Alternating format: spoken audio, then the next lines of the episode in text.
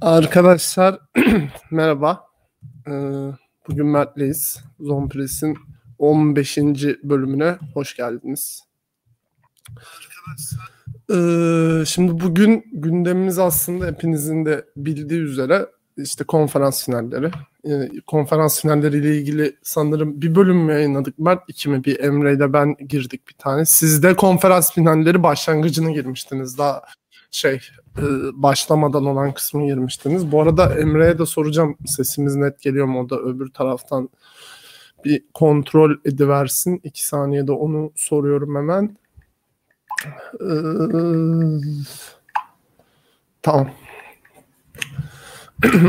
İşte konferans finallerinden devam edeceğiz. Kısa bir özet geçeyim. Dün geceki maçı Sans'ın almasıyla birlikte 3-1 oldu seri. Diğer tarafta da e, Bucks 1-1 yaptı. yani 3-1'den açıkçası bir geçen sene bir örneğini görmüştük ama çok zor dönülmesi. O nasıl olacak zaten detaylarına ineceğiz şimdi. Diğer seri ise biraz ortada şu anlık. Ee, bir bire getirdi dediğim gibi şey seriyi. Bak seriyi çok farklı 35-36 sayı farklı hatırlayamam. 34 sayı farklı kazandı. Yanlış hatırlamıyorsam 34 sayıyla mı ne? Evet istiyorsan Bucks serisinden başlayalım. Sans'tan değil de Bucks'tan başlayalım.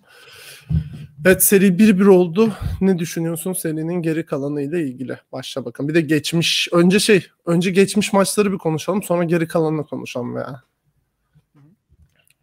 Ya iki takım da buraya e, önceki serilerinde 7 maç oynayarak gelmenin aslında yorgunluğunu özellikle ilk maçın ilk kısımlarında çok fazla yansıttılar sahaya.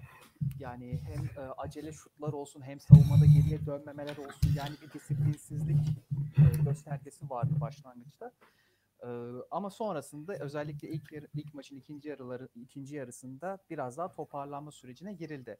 Şimdi burada e, Atlanta'nın neden ilk maçı kazandığı, Milwaukee'nin neden kaybettiği konusuyla ilgili e, şöyle bir tespitte bulunabiliriz. Abi bir kere Middleton çok sağlam sattı maçı. Yani e, 23'te 6 ile oynadı. Mert bu arada Emre diyor ki mikrofona yakın konuş diyor senin için. Ha, şöyle tutayım o zaman. 23'te 6 oynamasının yanı Böyle sıra... de çok yakın oldu kanka. Çok pıs pıs pıs ses geliyor. Bir dakika. Şöyle açmayı deneyeyim o zaman. Aynen aç normal tut. Ha. Şöyle iyi mi? Şu iyi an... iyi şu an çok iyi. Şu an çok iyi evet. Tamam. 23'te 6 oynamasının yanı sıra aynı zamanda da maç özellikle son toplara kaldığında Milwaukee'nin önde olduğu kısımlarda Middleton aslında istediği şutları buldu. Boş şutları buldu ama onları da değerlendiremedi ve Atlanta'nın dönmesi için bir fırsat tanıdı bu. Milwaukee özellikle Brooklyn serisiyle kıyasladığımız zaman aslında bu seride oynaması gereken basketbolu oturtmuş diyebiliriz. Yani e, içeride Antetokounmpo'yu besleme, e, topu çevirme, işte hücum çeşitliliğini sağlama konusunda Milwaukee'nin herhangi bir sıkıntısı yok. Savunmada özellikle ilk maçta yaşadıkları sıkıntı bir kere Trey Young'ın o ikili oyunlarında içeriye girişlerinde uzun oyuncular çok fazla derinde kaldıkları için Trey Young'ın gözyaşı damlalarına hiçbir çare üretemediler e, oyuncu değiştirme bölümlerinde yani switch bölümlerinde de Holiday'den çıktıktan sonra Young'ın savunması Young oraları delik deşik etti. Karşısında kim varsa yani buna bazı e, pozisyonlarda Antetokounmpo da dahil olmak üzere yani içeriye giriyormuş gibi yapıp step back'te üçlükleri attı. Yani burada da görüyoruz ki aslında Holiday'in e, ne olursa olsun Trae Young'ın karşısında mutlaka kalması gerekiyor. Hem fizikselliği olsun hem ayakları yana çekebilme becerisi olsun. E, yani Trae Young ilk maçta bunu çok güzel suistimal etti. İkinci maçtaysa çok fazla top kaybına zorladılar. Çünkü biraz daha yukarıda karşılamaya başladılar Trae Young'ı ikili oyunlar sonrasında. Ve pas açılarını da kapadıkları için e, Trae Young zaten e, fizik olarak zayıf. iyice o pas açılarının kapanmasıyla birlikte seçenekleri de kısıtlandı. E, Böylelikle de Milwaukee ikinci maçta şu Ya hazır e, şey Trae Young Holiday'e konuşmuşken ben de ona birkaç şey ekleyeceğim. Sonra maçın devamı ile ilgili konuşuruz. Abi, e, abi öncelikle ikinci maçı izlemedim ben. İzleyemedim yani. ilk maçı tamamen izledim. İkinci maçın biliyorsun skorunu gördüğüm için skorunu gördüğüm maçlarda benim izleyesim gelmiyor genelde açıkçası. Hani skora bakmayıp Sabah izliyorum maçı.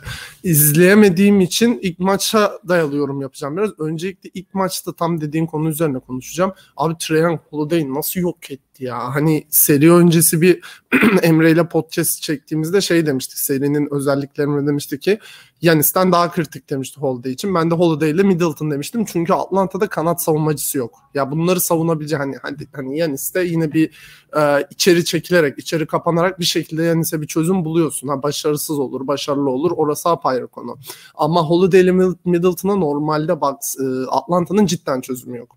Şimdi Ben sana katılmıyorum ya. Bölmüş gibi oldum ama Holiday o kadar da çaresiz kalmadı aslında. Switch'lerde çok fazla Young aa, yok. Şimdi yani mecbur Holiday arkasından dolanıyor perdenin. Orada Lopez falan çok içeride kaldığı için aslında. Abi ama birebir de yok etti. Bak şimdi oraya da gireceğim. O kısma da gireceğim. Birebir kal. Bir iki pozisyon dediğin yok. Bir üç pozisyon crossover'la pazara yolladığını zaten hatırlıyorum da neyse devamını getireceğim şimdi.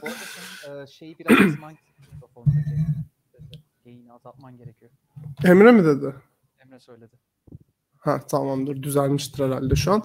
Ee, şimdi öncelikle şöyle dediğim gibi ben biraz e, Holiday'in yani Emre Emre'yle demiştik dediğim gibi hani Hawks'un kanat savunmacısı olmadığından dolayı Holiday ile Middleton'a hani kısa savunmacısı ayrı bir önemi olduğunu bu seri bazında bunu konuşmuştuk. Ee, ilk maça da bu beklentiyle başladım açıkçası ben. Şimdi şöyle bir sıkıntı vardı ilk maçta. Holiday ha, ayrıca şunu da belirtmiştik yani geçen programda. Holiday işte Trey Young'ı kitleyebilir. Bu sebeple en hatta seri tahminlerini 4-1 yapmıştık. En büyük argümanlarımızdan biri de buydu. Yani Trey Young'ı tam en, ligde en iyi alabilecek 2-3 kişiden biri var karşısına. Yani şöyle geçen maç seride de Simmons vardı ama şunu konuştuk. Simmons tamam müthiş bir birebir savunmacısı ama Simmons çok büyük kaldı Trey Young'a.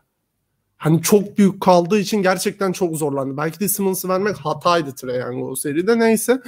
E, şimdi şöyle öncelikle Trae Young ilk maç dediğim gibi Holiday'i bence yok etti. Sadece 3 pozisyon şöyle hatırlıyorum. Hele bir pozisyon vardı hatırlıyor musun? E, perdenin soluna gidecekmiş gibi yapıp sağa gitti crossover'la. Holiday solda bir anda kendi sahasına yürümeye başladı. Trae Young üçlüye atar. Trae Young da durdu böyle bir şimi hareketi yaptı Jordan'ın hareketini.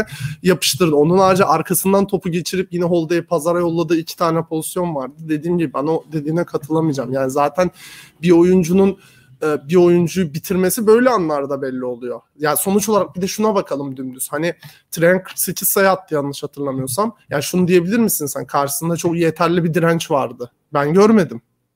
Karşısında direnç yoktu çok fazla ama ya Holiday şimdi perdenin altından geçemez. Burada yangın üçlük tehdidi oluyor. Mecbur arkadan dolanıyor. Orada takım savunması e, prensipleri gereği yukarıda karşılamaları gerekiyordu. Çok içeride karşıladılar.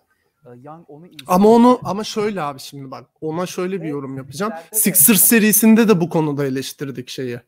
Ee, Sixers'ı bu konuda eleştirdik. Hani Trae Young'ı çok geride karşılıyor. Trae Young'ı çok geride karşıladıktan sonra da e, bir floater'ı işte teardrop'ı falan bırakıyor Trae Young ve buna çözüm bulamadılar. Özellikle pardon Sixers'tan daha çok bunu New York Knicks serisinde yaptı. Young çok geride savundu. E, Trae da dediğim gibi orada at koşturdu.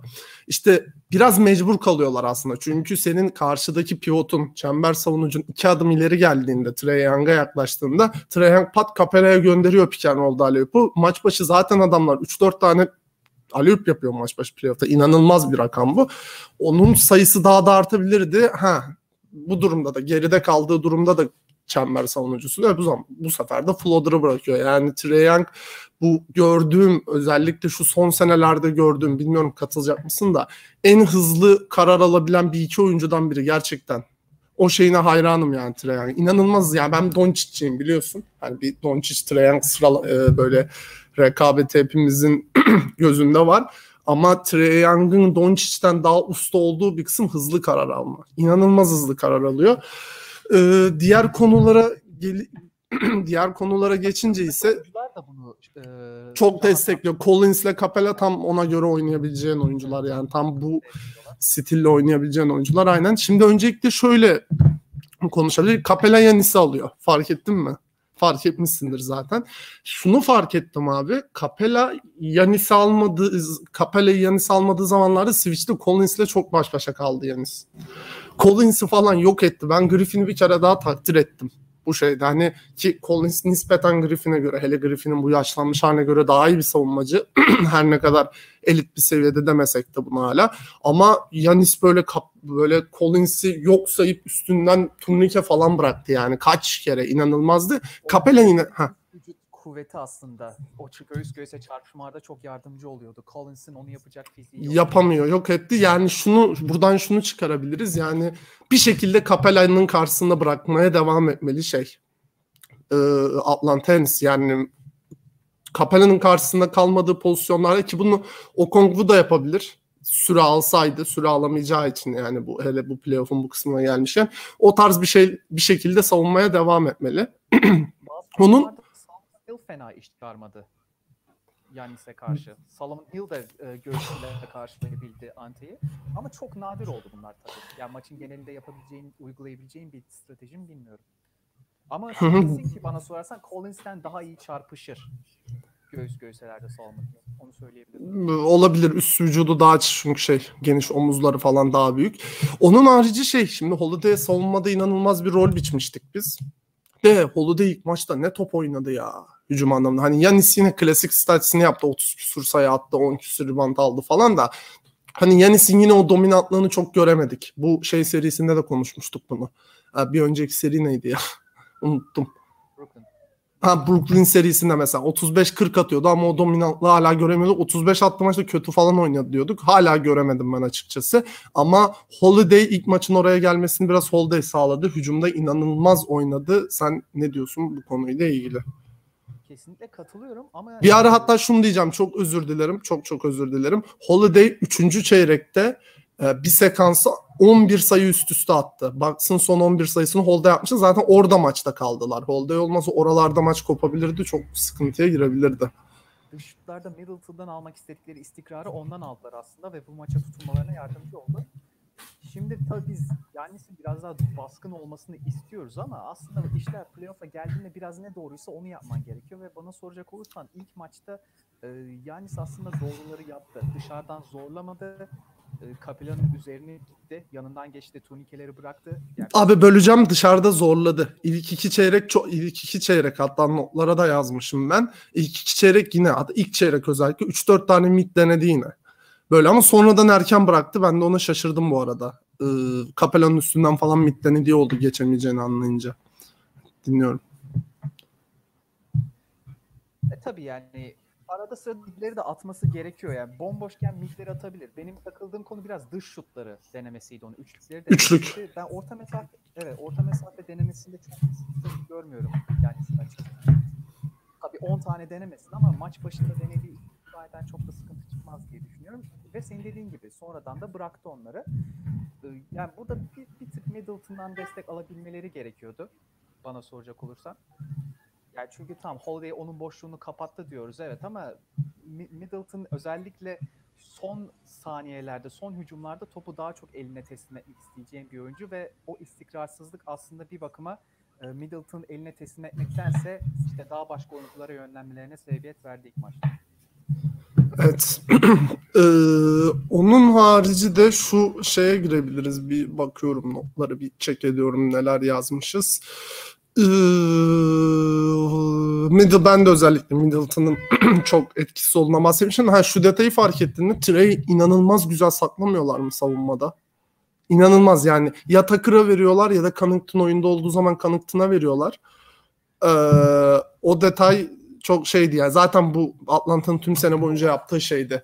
Trey'i bir şekilde savunmada dediğim gibi ligin en kötü savunmacılardan biri olduğu için hani bir şekilde saklamaya çalışıyorlar sürekli. Bu seride de yine aynen devam etmişler açıkçası. Connaughton'u Takır'a sıra sıra vererek biliyorsun. Anca dış şut atıyorlar. Ne içeri penetre edebiliyor Takır. Ee, Connaughton ikisi de o yüzden öyle bir saklama pozisyonuna gidiyorlar. Evet o zaman e, serinin geleceğiyle ilgili ufak bir konuşalım istiyorsan. Ne düşünüyorsun serinin geleceğiyle ilgili? Ben açıkça Milwaukee Bucks'ın ilk iki maçta yapması gerekenleri Evet Mert yaptığını düşündüğümden ve kaybedildiğini düşündüğümden açıkçası serinin geri kalanında Milwaukee'nin çok rahat olacağını düşünüyorum. Kaldı ki bo- özellikle Bogdan'ın, Bogdan Bogdanovic'in sahada adım atacak halinin kalmaması da Atlanta adına endişelerimi arttırıyor. Dolayısıyla ben çok büyük bir sürpriz olmazsa Milwaukee'nin rahat geçeceğini, 4-1 ya da 4-2 geçeceğine inanıyorum.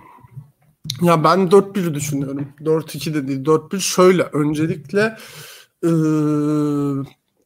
dediğin gibi ya Bogdan konusu önemli. Bogdan hiçbir şey yapamıyor. Yani dizindeki sakatlıktan dolayı hatta ilk maçta böyle sektiğini falan da gördük bir, birkaç pozisyonda da kenarda falan kenara gelince kenara giderken falan sekiyordu özellikle.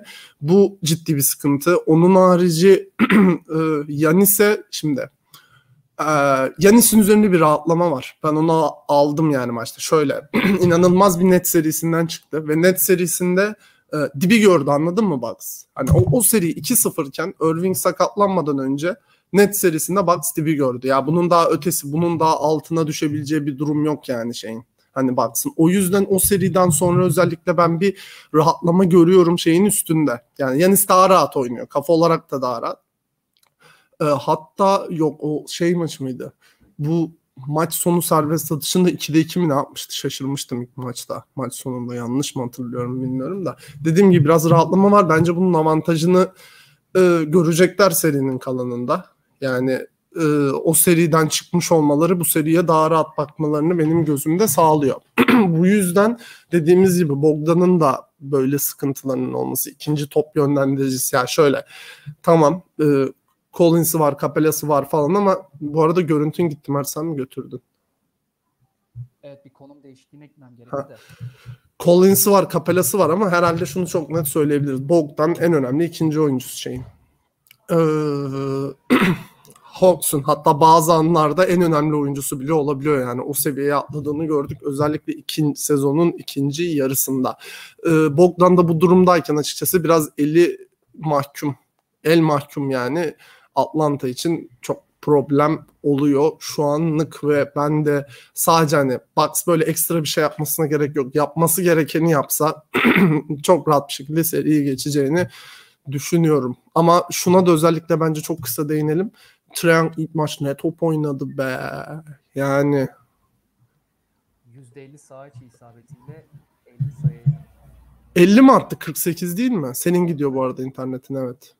48 attı, double double yaptı. 11 asist de var. Ya hem oynama hem oynatma konusunda ilk maçta ciddi bir ders verdi. Aslında şey e, yani yukarıda karşıladıklarında da senin söylediğin gibi içeriye devlen oyuncuyu çok iyi gördü. O hızlı karar alma yetisi sayesinde. Ama ikinci maçta da işte biraz daha alanı daraltabildikleri için, pas açılarını daha iyi kapatabildikleri için çok üst üste top kaybı yaptı. Ve orada da onun o top kayıplarının sayısının arttığı dönemde Bogdanovic'in topu eline alıp yönlendirememesi oyunu aslında bir bakıma maçın kopmasına sebebiyet verdi. Bu arada dediğim gibi ben ilk maçı izledim sadece. ikinci maçı skorunu gördüğüm için izleyemedim de. ikinci maç la ilgili ne söyleyeceğim? Çok kısa bir onu da geç istiyorsan. Ya bir 34 sayı olduğu için pek değinmedik. İlk maç daha çok böyle bir bizim için baz alabileceğimiz noktaydı ama onunla ilgili de bir iki dakika konuş istiyorsan sonra bitirelim şey kısmını. Bak kısmını. Ya işte o maçın hikayesi dediğim gibi aslında Trey Young'ın üst üste gelen top kayıpları, ilk yarıda gelen 7 top kaybı ve bunların hızlı hücuma dönüşüp Milwaukee'nin farkı çok hızlı bir şekilde açması şeklinde buldu. Ki 18'e 0'lık bir seri vardı. İkinci çeyreğin sonlarına doğru sadece 3 dakika içinde. Orada farkı zaten 26-28 bandına çektiler. Ondan sonra Atlanta biraz daha böyle fiziksel olarak dağılmıştı zaten. Trey Young'ın vücut dili de onu gösteriyordu. İlk maçın, geçen serinin ve ilk maçın yorgunluğu dolayısıyla e, o top biraz moralini bozdu. E, diğer oyuncular da zaten onun moralinin bozulmasıyla yine aşağı çekildiler. Dolayısıyla bu fark bir bakıma kaçınılmaz olur. Evet. O zaman e, San serisine geçelim ufaktan. San serisi dün geceki maçla birlikte 3-1 oldu. Yani hani yolu artık yarıladığının ötesinde o yolun sonuna kadar geldi yani Sans. Özellikle Kavai'da sanırım bir haberler çıktı birkaç saat önce. Sanırım 5. maçta olmayacak. Yani unlikely to play demiş. Yani çok yüksek ihtimal olmayacağı getiriyorlar. E bu durum zaten başlı başına bir sebep yani. Şuraya gelmesinin serinin başlı başına bir sebep. Seriyle ilgili de şunu söyleyebiliriz. Öncelikle şimdi özellikle e, bu dünkü dördüncü maçta değil mi? üçüncü maçta özellikle PG'nin istatistikleri böyle biri box score açsa böyle direkt bir baksa PG'nin istatistiklerine Paul George'un e, hiç fena durmuyor. Yani kaçtı bir kaç 27 sayı 14 rebound 8 asist mi öyle bir şeydi tam hatırlayamıyorum. Ama Paul George o ilk adam olmanın ilk adam olmanın yüklerini kaldıramıyor. Hiç kaldıramıyor. Özellikle dünkü maçta, dördüncü maçta abi inanılmaz. Yani bir yerde kavay olmaya çalışıyor. Tamam okey zaten Clippers'ın seriyi geçmesi için yapması gereken o. Ama bu kritik anlarda, kritik dediğim maçın böyle e, tam böyle Clippers'ın öne geçeceği anlarda veya Suns'ın hafif farkı açmaya başladığı anlarda Paul, George, Paul George'dan hiçbir şey alamadılar. Yani üst üste 4-5 kere falan kaçırdığı sekanslar yaşadık yani bayağı problem. Hiç kaldıramıyor. Zaten onunla da ilgili çok yorum gördüm bugün Paul George'un hayal kırıklığı ile hayal kırıklığına uğratması ile ilgili çok yorum gördüm. Onun harici şuna ufak bir değinebilirim. e, Reggie Jackson aynı. Yani aynı dediğim o eski bildiğimiz Reggie Jackson değil yani. Hani artık playoff'ta e, gördüğümüz Reggie Jackson hani inanılmaz. Yani bak düz statslara baktığımızda şu an mesela bakıyorum dümdüz e, dünkü maçta mesela Paul George 23 sayı, 16 rebound, 6 asist yapmış. E, Reggie Jackson da e, 20 sayı, 5 rebound, bir asist yapmış. Yani şöyle dümdüz baktığımızda Paul George'un çok daha etkileyici gözüküyor. İkisinin de yüzdeleri düşük olsa da ama Reggie Jackson o kritik anlarda o topu eline almaktan ikisi de çekinmedi ama Reggie Jackson çok hani attığı böyle 24'te 8 atmış ama o attığı 8 şeyin 6'sı falan inanılmaz kritik yerlerdeydi. Ya tam maç kopacakken ya böyle tam ivmeyi arkaya alıp arkaya aldıklarında Sans'ı kalamaya başladıklarında kısımlardaydı. Ray Jackson'ı çok beğendim. Onun harici bir de Booker'la ilgili konuşmalıyız. Emre ile geçen bölümde konuşmuştum. Ben söylemiştim. Ama maske takacağı bile belli değildi. Şey demiştim Emre'ye. Yani serinin Clippers tarafına dönme ihtimali var. Neden? Çünkü bu kır maske takacak büyük ihtimal. Burnu kırılmış çok net ve ne kadar zorlayacağını bilemiyoruz ve inanılmaz zorladı. Yani leş gibi oynadı bu kır dün son iki maçı. Dün yine nispeten bir miktar daha iyiydi ama yine çok kötü oynadı. Bu kırda 22'de 8'de oynamış. Zaten 6. faul alıp çıktı böyle küçük şeylerden bahsedebiliriz. Aiton onlarca sen çok iyiydi. Sen bahsedersin zaten. Sen ne düşünüyorsun serinin geçmiş kısmı ile ilgili? Özellikle bu Paul George'un Kawhi Leonard olmaya çalışması ama olamaması ile ilgili güzel değildi. Öyle bir an oldu ki maçta e, maç çok kıt bir noktaya geldi ve birinin o kıtlığı açması gerekiyordu. Burada da Paul George'dan beklenildi. Ama Paul George o karakterde ve o şekilde oynayan bir oyuncu olmadığı için bunun sıkıntısını çok yaşadı. Maç boyunca doğru yaptıkları bazı şeyler vardı. Paul George'un aslında oyunu yönlendirmesi, işte Zubac'la ikili oyunlarından sonra içeriye penetre edip dışarı çıkarmaları falan. Üçüncü maçta da bunu çok yaptı ve asist sayısını bu da çok arttırmıştı. Ama ne olduysa o maç o son anlara geldiğinde birdenbire bütün doğrulardan vazgeçip birdenbire Paul George'un zorlama şutları işte e, keza böyle Reggie Jackson'ın falan zorlama şutları oldu birkaç tane. Yani Zubac'ı biraz daha kullanabilirlerdi ikili oyunlarda, sonlarda. Onu yapmadıkları için Phoenix çok rahat yerleşti savunmada. Ki zaten özellikle rotasyon savunmasını da çok hızlı yapan bir takım. Dolayısıyla ikili sıkıştırma getirdiklerinde ve o pas dışarı çıktığında bile çok hızlı dolanıyorlar. O hareketsizlik aslında Clippers'ın hücum e, seçeceklerini çok kilitledi. Phoenix'e değinmek gerekirse mesela Chris Paul şut yüzdesine baktığımızda inanılmaz kötü oynamış gibi gözüküyor. Ama maçı izleyenler görecektir ki özellikle 3. çeyrekte öyle bir sekans yaşattı ki bize ya orada belki de Clippers'ın o maçı bir tık ileriye götürme, farkı açma konusunda beslediği ümitleri yerle bir etti. Sonrasında da zaten maçta herkes kötü oynamaya başlayınca onun kötü performansı çok da e, dikkat dikkat çekmedi açıkçası. Onun dışında Aiton'a... Ya Chris Paul ile ilgili bir şey diyeceğim. ya Chris Paul her ne kadar baktığımda şöyle mesela 22'de 6 ile işte 18 sayı 4 rebound 7 asist yapmış yani. Chris Paul standartlarının bayağı altında yani şöyle baktığımızda harbiden sıkıntılı gözüküyor. Ama maçı izlediğimde Clippers her ne e, pardon Chris Paul her ne kadar bu kadar çok şut kaçırsa da oyunda olduğu her saniye o maçın kontrolünün elinde olduğunu hissettirdi bana. Yani o dört adamla birlikte oynuyor o sahada. Dört adam da sanki hepsi parmaklarının ucunda hepsini ayrı bir şekilde yönlendirdiğini, hepsinin o kontrolünün onun elinde olduğunu dibine kadar hissettirdi bu kadar kötü oynasa da bu da Chris Paul'un alameti farikalarından biri zaten. Evet Aiton konusuna gelmiştin. Oradan devam et istiyorsan. Ona küçük bir ekleme de yapabilirim. Yani şut yüzdesi düşük olabilir ama attığı şutlar ve attırdığı şutlara baktığımız zaman hem kıt geçen maçta son saniyelere kadar süreyi geçirmiş olması açısından doğruydu hem de boş şutları buldu. Yani onlar girmedi ama sonuçta doğruları yaptı. Aiton'a gerekirse ya Aiton'un playoff performansını zaten övüyoruz ama bu maçta aslında e, o çok tarif ettiğimiz işte mücadele eksikliği, e, fiziksel zayıflığı falan bu maçta tam tersi yüksek mücadele ve hücum reboundlarındaki e, sezgilerini, zamanlamasını kullanması açısından takıma çok değerli ikinci, üçüncü hücumlar kazandırdı. Zaten pot altında da yine sıkışan anlarda çok kritik bir şekilde yumuşak sayesinde iyi bitirdi ve takımı dengede tuttu. Aynı zamanda da savunmada yine çok kritik dokunuşları oldu. Dört blokla maçı bitirdi.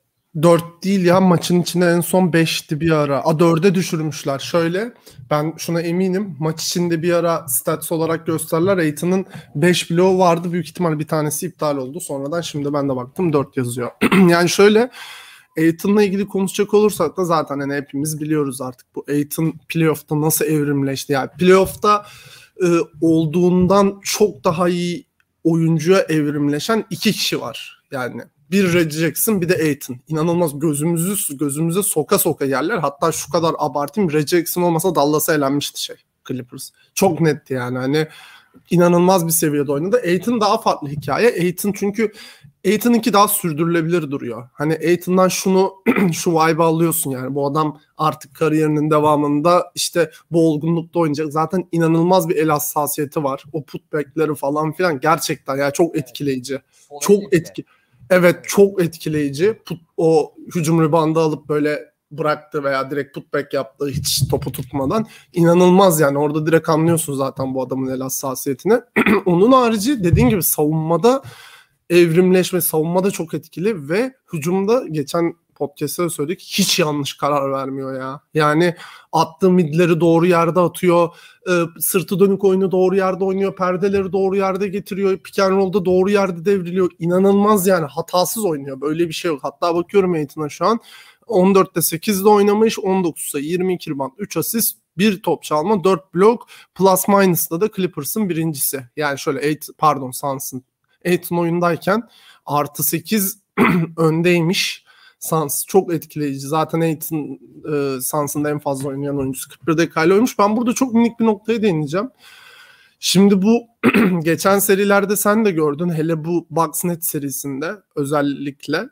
Nets'te falan e, 45 dakikanın altında oynamıyordu ilk 5 oyuncuları. 42, 43, 44, 45, 47 hatta Bucks'ta da öyleydi. Ama bu seride e, farklı bir durum var burada. Mesela bakıyorum şöyle 40 dakikanın üstüne çıkan bir tane oyuncu var Suns'ta. Clippers'ta 3 tane var. Zubac 40 oynamış, Ray Jackson 40 oynamış, Paul George 42 oynamış. O biraz daha çaresizlikten ama ben şunu anlamadım. Mesela neyi düşünüyor? Ya burada mesela oynatmayacaksan 42-43 dakika nerede oynatacaksın? Mesela Bridges 39 oynamış, Crowder 34 oynamış, Booker hadi 38 oynamış ama Booker 6 faal aldı ondan çıktı. Bu da ilgincime gitti açıkçası benim. Bir tık daha sürelerini arttırabilir belki. Çünkü dediğim gibi hani artık sen son kısma gelmişsin. Konferans finalindesin. Hani daha management, time management ne management, load management yapabileceğin bir nokta yok. Zaten top noktadasın. Ee, öyle buna da ufak bir değineyim dedim. Emre yorum yazmış bu arada. Muti git bir su iç be kardeşim. Boğazını temizlemekten bir hal oldun. Evet kardeşim bunların hepsi sigaradan. ee, öyle.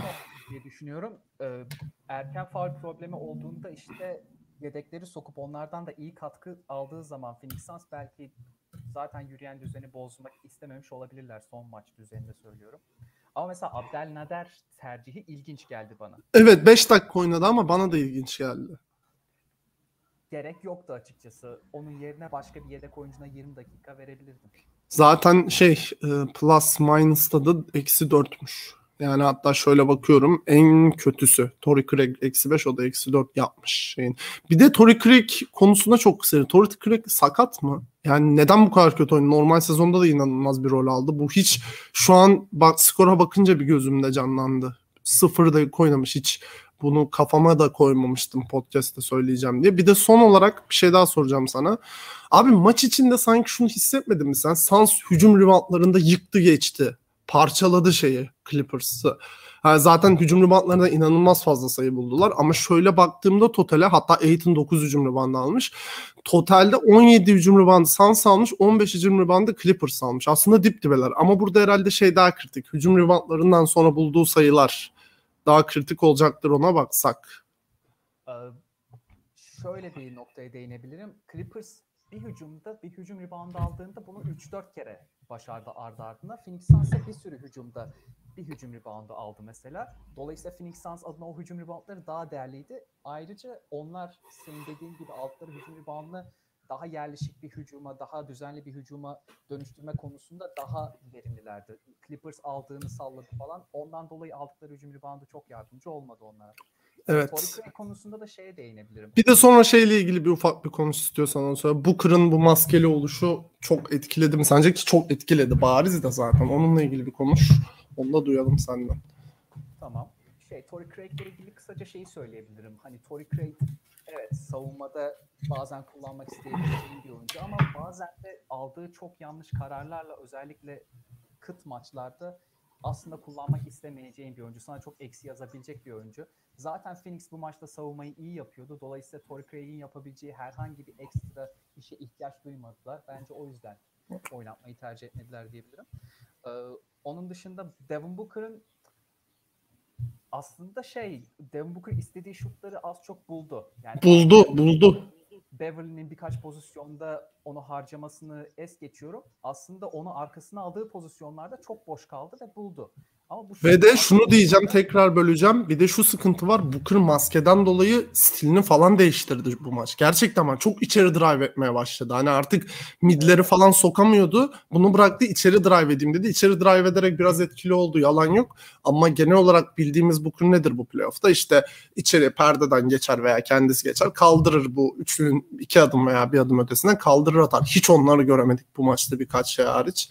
Bir iki pozisyonu hariç. Bu da direkt bence etkili istediğini gösteriyor bence. evet dış şutta hiç istediğini alamadı. Boş şutları bulabilmesine rağmen. Ama kendisi adına pozitif bir şey de bitirebildiğini görmesi iyi oldu. Yani e, seçenekleri yaratma açısından Booker'ın bunu yapabildiğini görmemiz iyi oldu onun açısından da. İlerleyen maçlarda bunu kullanabilir finale çıkarlarsa. Evet o zaman serinin geri kalanı ile ilgili ne düşünüyorsun? Bunu da cevaplayıver. Ben Clippers'ın bir direnç daha koyabileceğini düşünüyorum. Çünkü ya, e, geçmiş maçın o son bölümlerindeki saçma hücum tercihlerini geçiyorum. Paul George aslında oyunu fena yönlendirmiyor ve doğru şutları buluyorlar. E, Booker'ın birazcık bu burnunun sıkıntılı olması meselesi beni şüphe uyandırıyor ya 4-2 ya 4-3 hadi illa bir şey seçeceksem ama 4-2. Çünkü 3-3 olursa Clippers alır bir şekilde güne geliyor.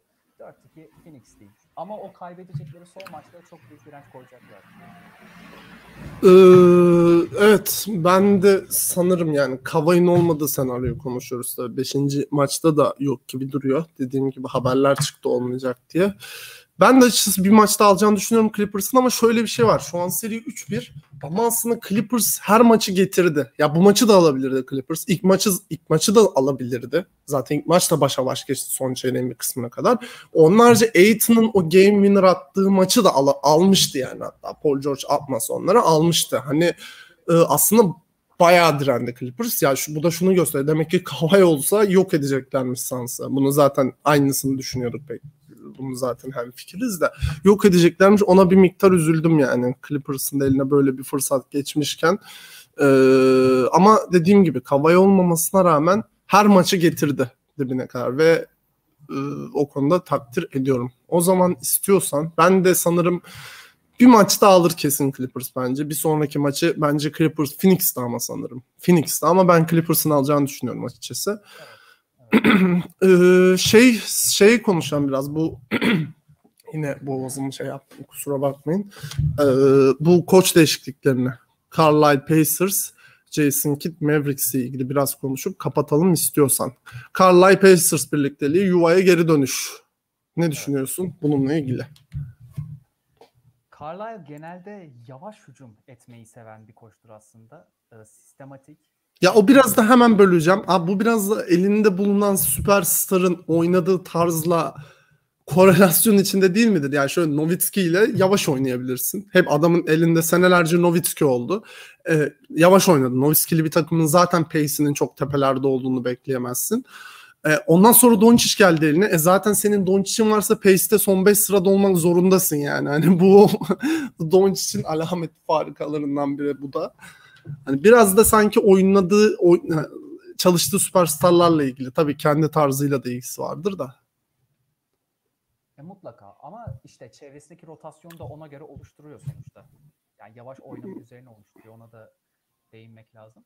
Hadi tamam Detroit'te yılın ko- koçu seçildiği dönemde de yavaş oynatıyordu.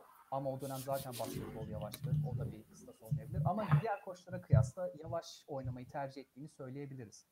Ee, Pacers'ta da keza baktığımız zaman aslında yavaş oynamaya meyilli çok fazla oyuncu var. Zaten takım genel olarak sıkıcı bir basketbol oynuyor kaç senedir.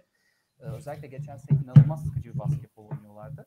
İşin kötü yanı da bu yavaşlığı yapıyorlar ve çok kötü şut tercihleriyle hücumları sonlandırıyorlar genelde. Tamamen bireysel beceriye bağlı. Ama ben Carlisle bir şekilde orada bir sistem oturtup e, Indiana'yı tekrardan böyle 4-5 potalarına sokabileceğini Yüzde yüz katılıyorum. Zaten bu arada dümdüz kadrolarına baktığımda aslında indi, mesela bakıyorum şöyle Indiana'nın bir kere Boston'dan daha iyi bir kadrosu var. Çok net. Zaten bu doğunun ilk üçü dediğimiz takımlar kim? Bucks, Nets, ee, şey bir de Miami'yi koyalım. Bir de şeyi koyalım. Sixers'ı koyalım. Yani hemen bunların arkasındaki e, en iyi kadro diyebiliriz yani. Bir de buna Carlisle etkisini koyarsak ya şu Dallas'ı Batı'da bir beşinci yapması falan Clippers'ı yedinci maça götürmesi inanılmaz olay. Yani bir iki koç belki vardır bunu yapacak. Belki de yoktur yani. Spolstra falan belki yani oralara çıkarabilir. Ee, inanılmaz olay. O yüzden ben de bir zaten Carlisle kime gitse mantıklı diyecektik de hem kadro yapısıyla da uygun. Kabul ediyorum. Öyle bıraktın çok uçayım kaçayım sürekli transition'da bir şeyler kovalayayım oyuncusu değil yani birinci adamları Sabonis'e bıraktın. Sabonis zaten hiç değil. Aslında dediğin tarzı da uyuyor Carlisle. Yani bu takımın tarzıyla Carlisle'ın tarzı da biraz örtüşüyor. Ee, Dallas'tan bir kere çok daha iyi kadrosu. Bunda da netiz herhalde. Onun çok çok net daha çok çok net daha iyi. Ben de bir. Evet. Ben de bir top 4 bekliyorum ya. Yani bir sistem oturtacağını hatta bir tane sürpriz tahmin yapayım. Abi konferans finali Indiana. Hadi sürpriz tahmin. Kadrolar nasıl şekillenecek bilmiyoruz oralara. Yok, yok, yok canım Indiana'nın kadrosu net yani. Bir dahaki sene de oynayacağı kadro belli Indiana'nın. Söyleyelim direkt. Brogdon oynayacak. Levert oynayacak. 3 numarada e, şey oynayacak. Sakatlıktan dönen kimdi ya? O-. E, TJ, PJ Warren, TJ Warren oynar. 4'te Sabonis oynar. 5'te Miles Turner oynar. Ha şöyle hani belli aslında kadrosu gayet iyi. Bir top 4 kesin bekliyorum. Şanslı eşleşmeler denk gelirse de neden olmasın yani konferans finali. Takımlarda Ee, Ha? Yani ben diğer takımlardaki değişiklikleri baz alarak söyledim de onlarda da değişiklik beklemiyorsun. Ya çok çok absürt. Şimdi abi Bucks'ta ne değişecek? Holiday'e vermişler maksimum kontratı. Middleton'ın duruyor, Yanis'in duruyor. Ya üç parça değişmediği zaman gerisinde ne değişse hani sınırlı yani değişebileceği durum. Ha Miami'de belki bir şeyler değişebilir. O, ona bir şey diyemem. E Nets de Nets'le ilgili haberler çıktı bu arada. Irving'i takaslayabilir diye. Takas tekliflerine açık diye. Bu bu sene şey olmamasından rahatsızlarmış. Kafasına göre oynamamasından. Evet Philadelphia'da biraz değişebilir ama her şeye rağmen ben bir şekilde top 4 yapabileceklerini düşünüyorum Carlisle'la.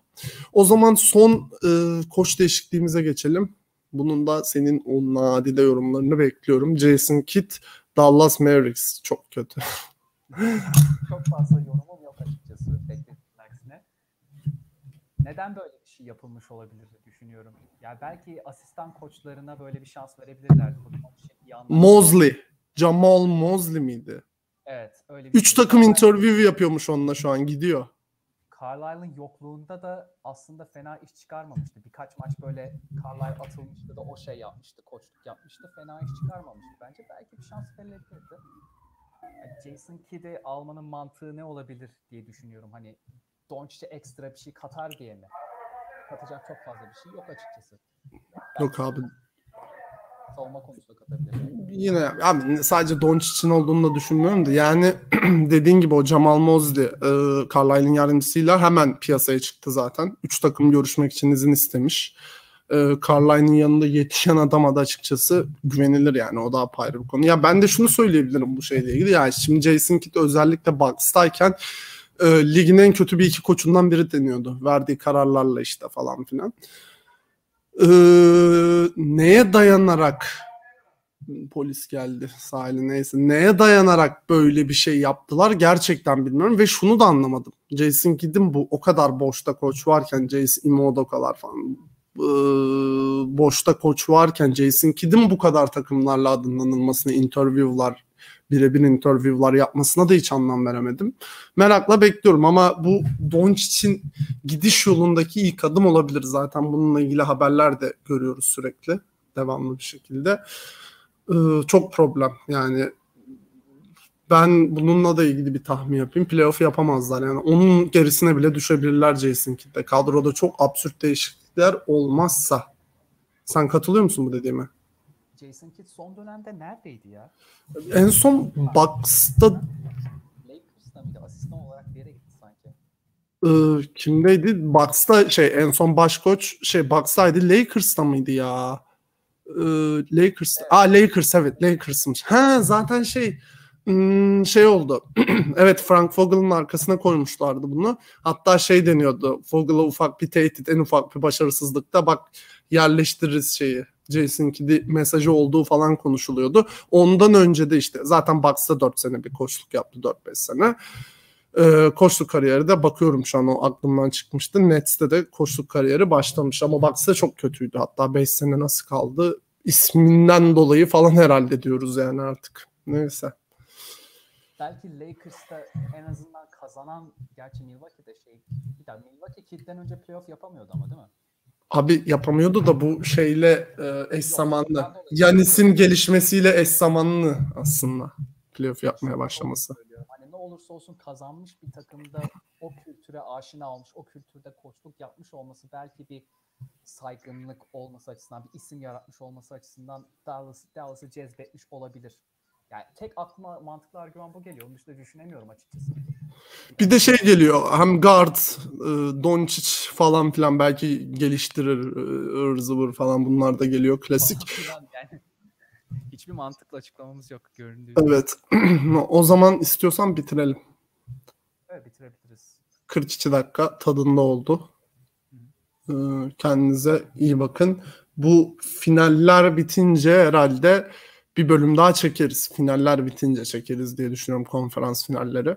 Bir, hem işte konferans finallerine bir bakış hem de NBA finaline bir ön yorumlar yapabilmek, yapmak için bir bölümde daha birlikte oluruz.